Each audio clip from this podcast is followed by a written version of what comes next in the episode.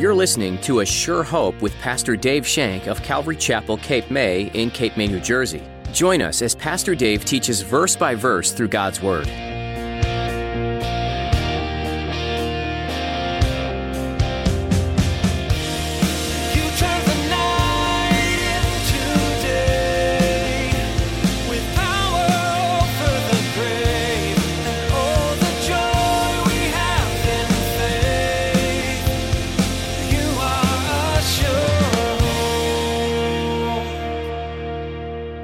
Message they had was simple, but the demand on the messenger is really serious.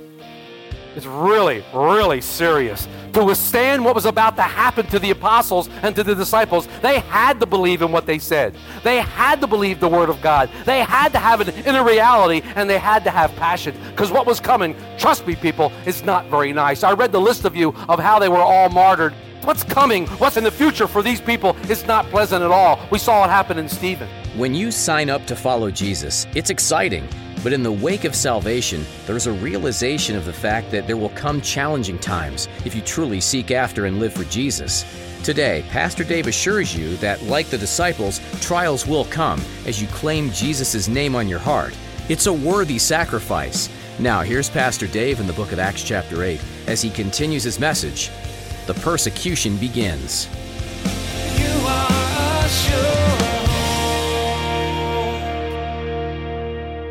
You have a passion for Christ that exceeds that of anything else in your life? What truly is your passion? We saw this passion as we looked at the first part of Acts. We saw this passion in Peter when he stood before the Sanhedrin and, and his- gave his first sermon, and 3,000 people were saved. We saw this passion in Stephen, who was faithful even to death with the message and the passion that he had. we spoke of George Whitefield. There's a story that when he was preaching in Edinburgh, that the people would get out of their beds at five o'clock in the morning to go hear him preach. They would get out of their beds at five o'clock in the morning to go hear him preach. But there was this one man, his name was David Hume. He was a Scottish philosopher and he was a skeptic. Well, he was on his way, he was one of those on his way at five o'clock in the morning to go to the church to hear Wheat Whitefield. He met up with a colleague of his, and the colleague looked at him and said, I didn't think you believed in the gospel. He looked at him and replied, I don't, but Whitefield does. He knew there was something in Whitefield because Whitefield believed what he was saying. When you say the gospel message to someone, do people believe that you believe what you're saying? Are you believable when you share the gospel message with them? Do you believe what you say? It's true. Think about it. Man, that's, that's really soul searching. I've done some soul searching on this. And when you say you believe in Jesus Christ, well, can I say that? And can people look at me and go, yeah, that guy believes? See, the message they had was simple, but the demand on the messenger is really serious. It's really, really serious. To withstand what was about to happen to the apostles and to the disciples, they had to believe in what they said. They had to believe the word of God. They had to have an inner reality and they had to have passion. Because what was coming, trust me, people, is not very nice. I read the list of you of how they were all martyred. What's coming, what's in the future for these people is not pleasant at all. We saw it happen in Stephen.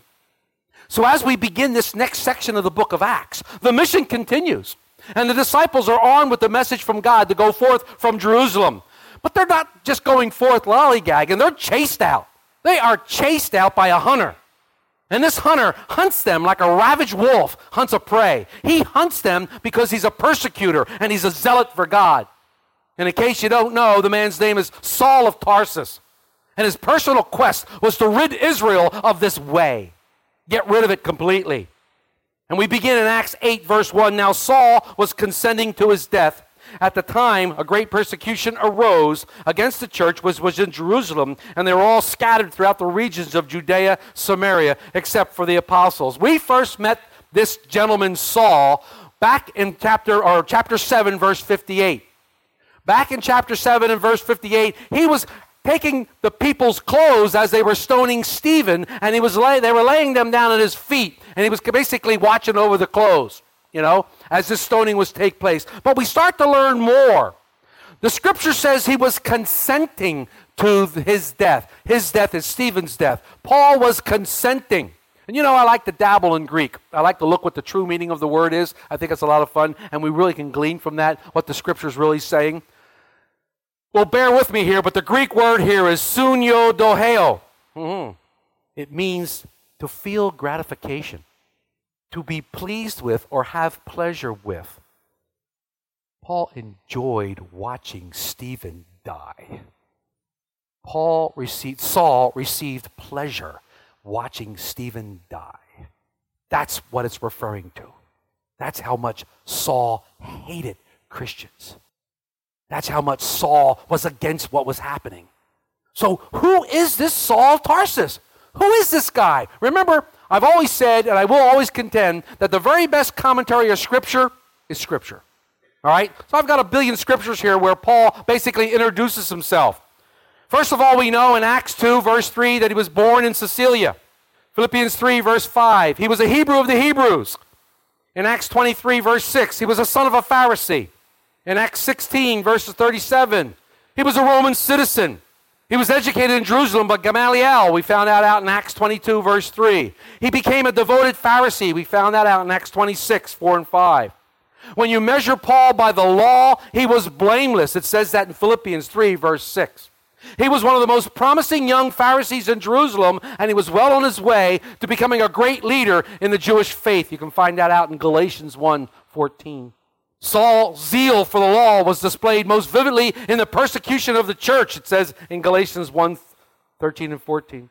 He really thought that persecuting the believers in this way was his way of serving God. He really thought that he was serving God as he was doing this. And he says he did it in a clear conscience. We find this out in 2 Timothy 1 3. He believed what he was doing was right for God, and this is scary to me. This is scary to me. Do you ever realize how many thing do, how many people do extremely bizarre things in the name of God or a God? Clear thing that came to my mind is how about the person who professes to be a Christian? He professes to be a Christian, but he goes to an abortion clinic and he kills people in the name of God.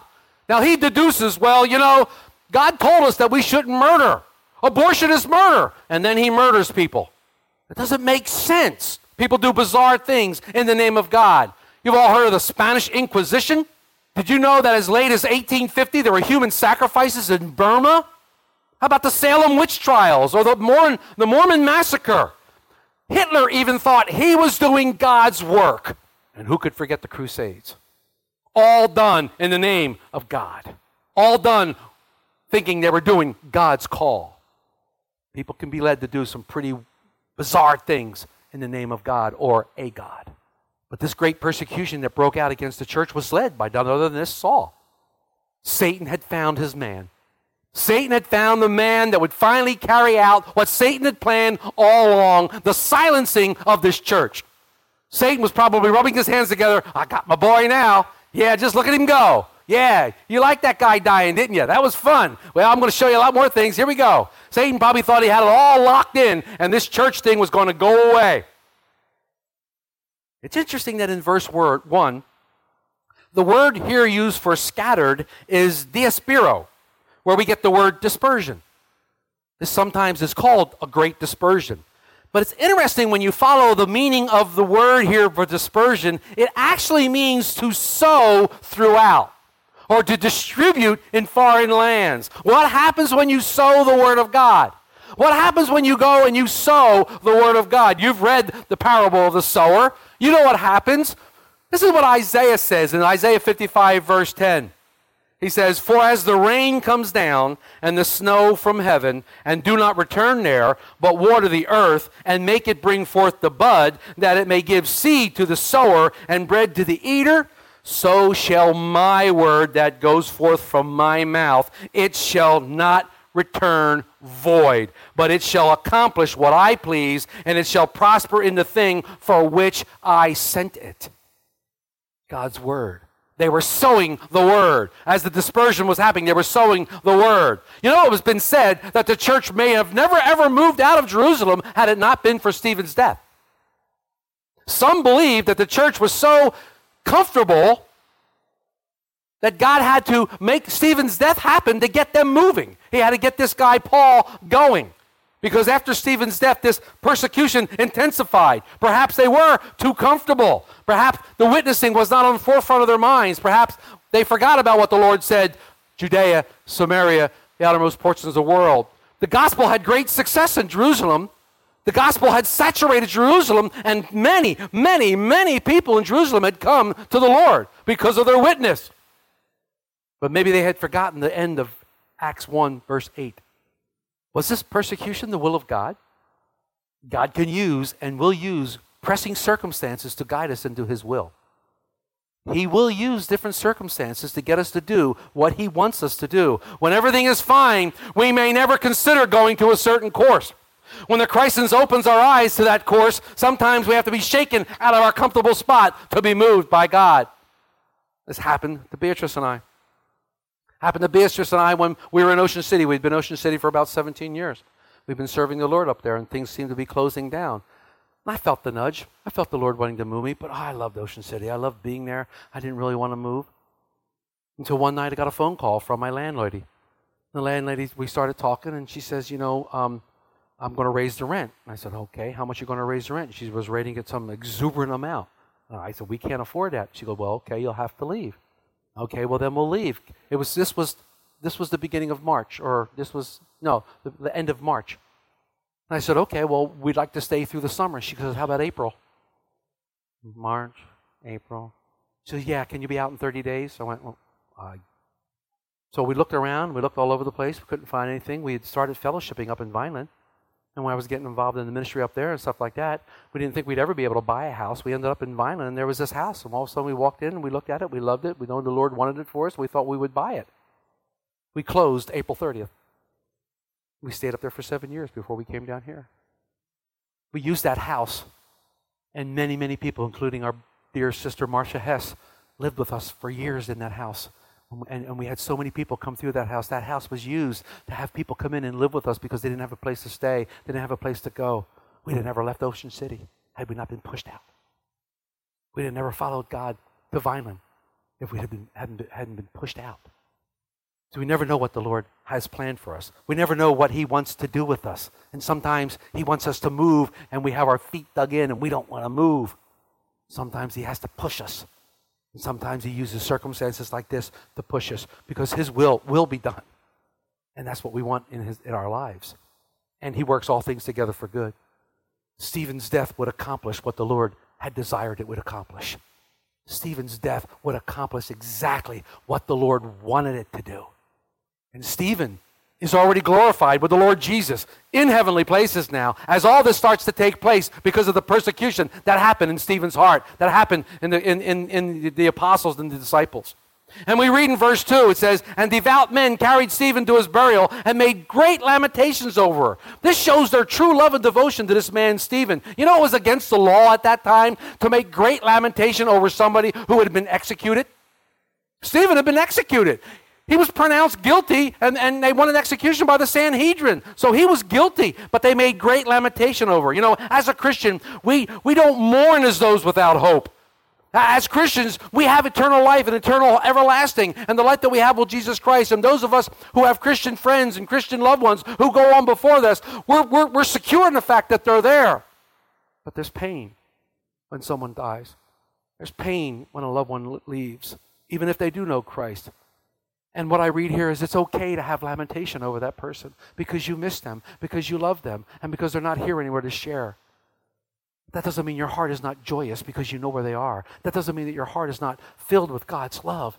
It just means that you've missed them, and that's okay. Sometimes I think we need to walk around with this smile on our face thinking everything's okay when we need to be real. We need to be real.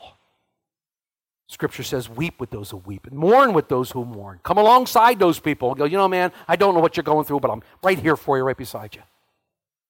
Stephen's death might seem meaningless at first glance. You know, his young ministry of power and eloquence was cut so abruptly short. His ministry might have ended in failure, so we might think. But no one was immediately saved after Stephen's death. There wasn't thousands that came forward in, in a mass, you know, salvation after Stephen died. No. Persecution happened after Stephen's death. So what else happened? Was his, was his death a failure? But the blood of the martyrs became the seed of the first church. The blood of the martyrs became God's seed for the first church. And you know, I couldn't get, get, get away with one day without having a quote from Spurgeon. Sorry. He says, Never did the church so prosper and so truly thrive as when she was baptized in blood. The ship of the church never sails so gloriously along as when the bloody spray of her martyrs falls on her deck. We must suffer, we must die if we are ever going to conquer this world for Christ. The cost of following hard after Christ is expensive. The cost can be the greatest cost there is. And why shouldn't it? How much did God hold back from you? How much did God hold back from me? Not a thing. Nothing. Why should I hold anything back from Him? Why should I hold any of my being back from Him? What, what, what purpose does it serve? In verse 3, it says, As for Saul, he made havoc of the church, entering every house and dragging off men and women, committing them to prison. We don't get a very picture of, pretty picture of this person, Saul, here. In fact, again, the Greek words used to describe this action is actually an animal, a wild animal mangling its prey. This havoc that he used. Paul was proud in what he did. He hunted the church, he persecuted the church like a wild animal pursuing a prey. It's very interesting that when Christ meets Saul on the road to Damascus, he compares him to a wild beast and says, Paul, you're kicking against the goads. You're a wild beast. Remember, the goad was something that they used to get the cattle and stuff to move, and they used to stick it a couple times when it wouldn't move, and the animals would kick against it. He said, You're a wild beast. Saul's approval and enjoyment of the stoning of Stephen just shows at what length he's going to go to achieve what he thought was the purpose. And we later read in the book of Acts that he persecuted men and women to death. Acts 22, verse 4. He went into the houses and the synagogues in chapter 22, verse 19. He had the believers imprisoned and beaten in 22:19 and 26, 9 and 11. If they renounced their faith, he let them go because he caused them to blaspheme. If they didn't renounce their faith, he had them killed. And years later, Paul would describe himself in Acts 26, verse 11, as exceedingly mad against them. He was a blasphemer because Paul denounced the name of Jesus Christ as a persecutor. He was injurious, he was violent, he says in 1 Timothy 1. But God showed him mercy. God showed him grace. He is the last person in Jerusalem that they would have chosen to be uh, apostle to the Gentile. He's the very, very last person that you would have chosen to take the message of salvation to somebody else. The very, very last person. But staying with my Isaiah 55, verse 8, my thoughts are not your thoughts, my ways are not your ways, says the Lord. He's different than our. And I got news for you right now. There are many, many people in my life in those BC days before Christ. If they walked through that door and saw me standing up here preaching the Word of God, their mouths would drop and they would be in awe. Like, what? You have to understand the grace of God and what God has done in our lives. Finally, in verse 4, it says, Therefore, those who were scattered went everywhere preaching the Word. You know, when you see the word therefore, you have to find out what it's there for. It means everything that happened beforehand. Everything that happened, they were, they were scattered.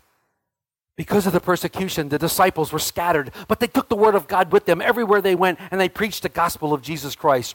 Notice back in verse 1, though, it said that they were all scattered except the apostles. I believe that the apostles stayed behind because you know what? They weren't going to run again. The apostles, they weren't going to run again. They had all fled when Christ was, was, was arrested. Remember? Every single one of them ran away except for John. And you know, they were saying, you know what? We're not running anymore. We're staying. We're going to face this this time. We're not running away.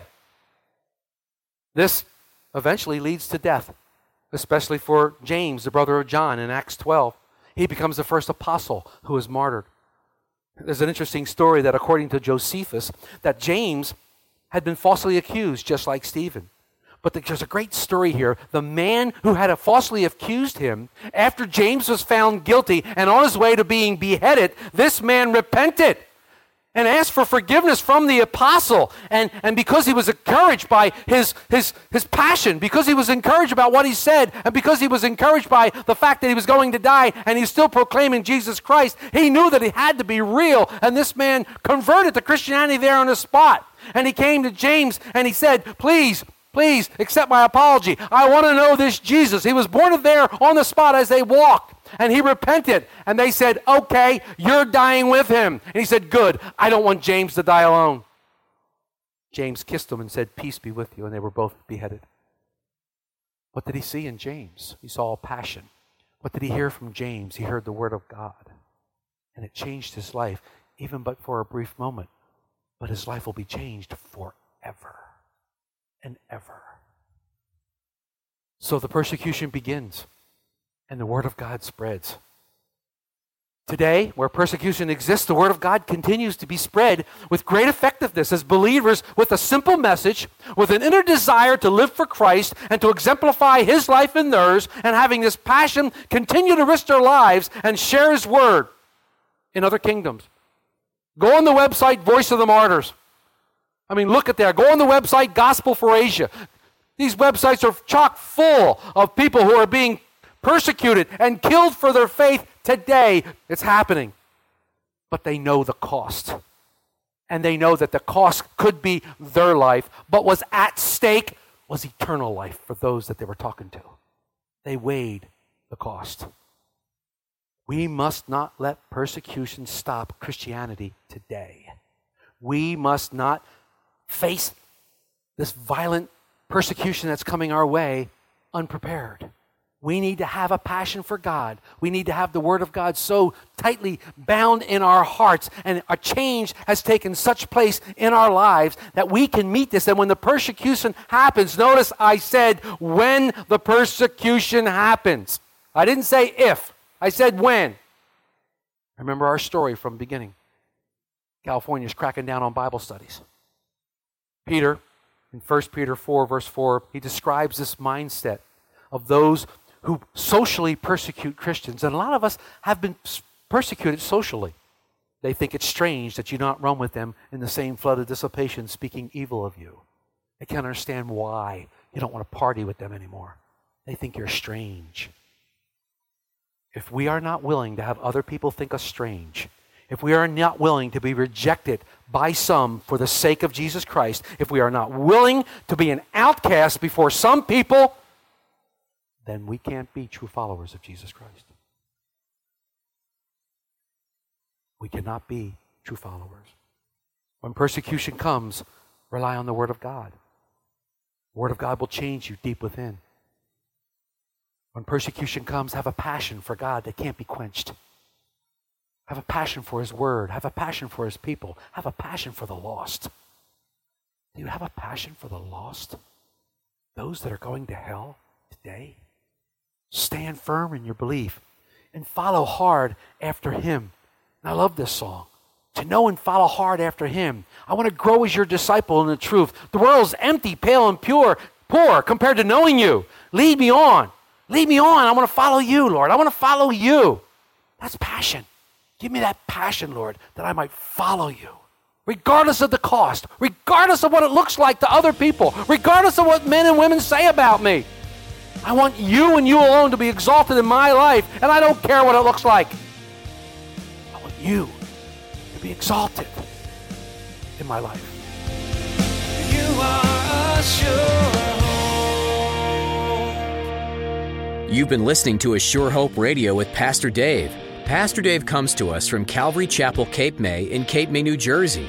In today's message, Pastor Dave is in the book of Acts. In this book, you'll hear about many people who had been eyewitnesses of Jesus' life, death, and resurrection. They were now going to tell others about Jesus, and many were coming to a saving faith.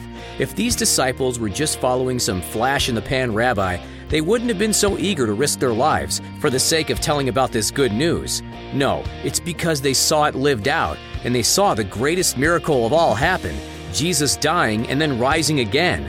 What an incredible time to live.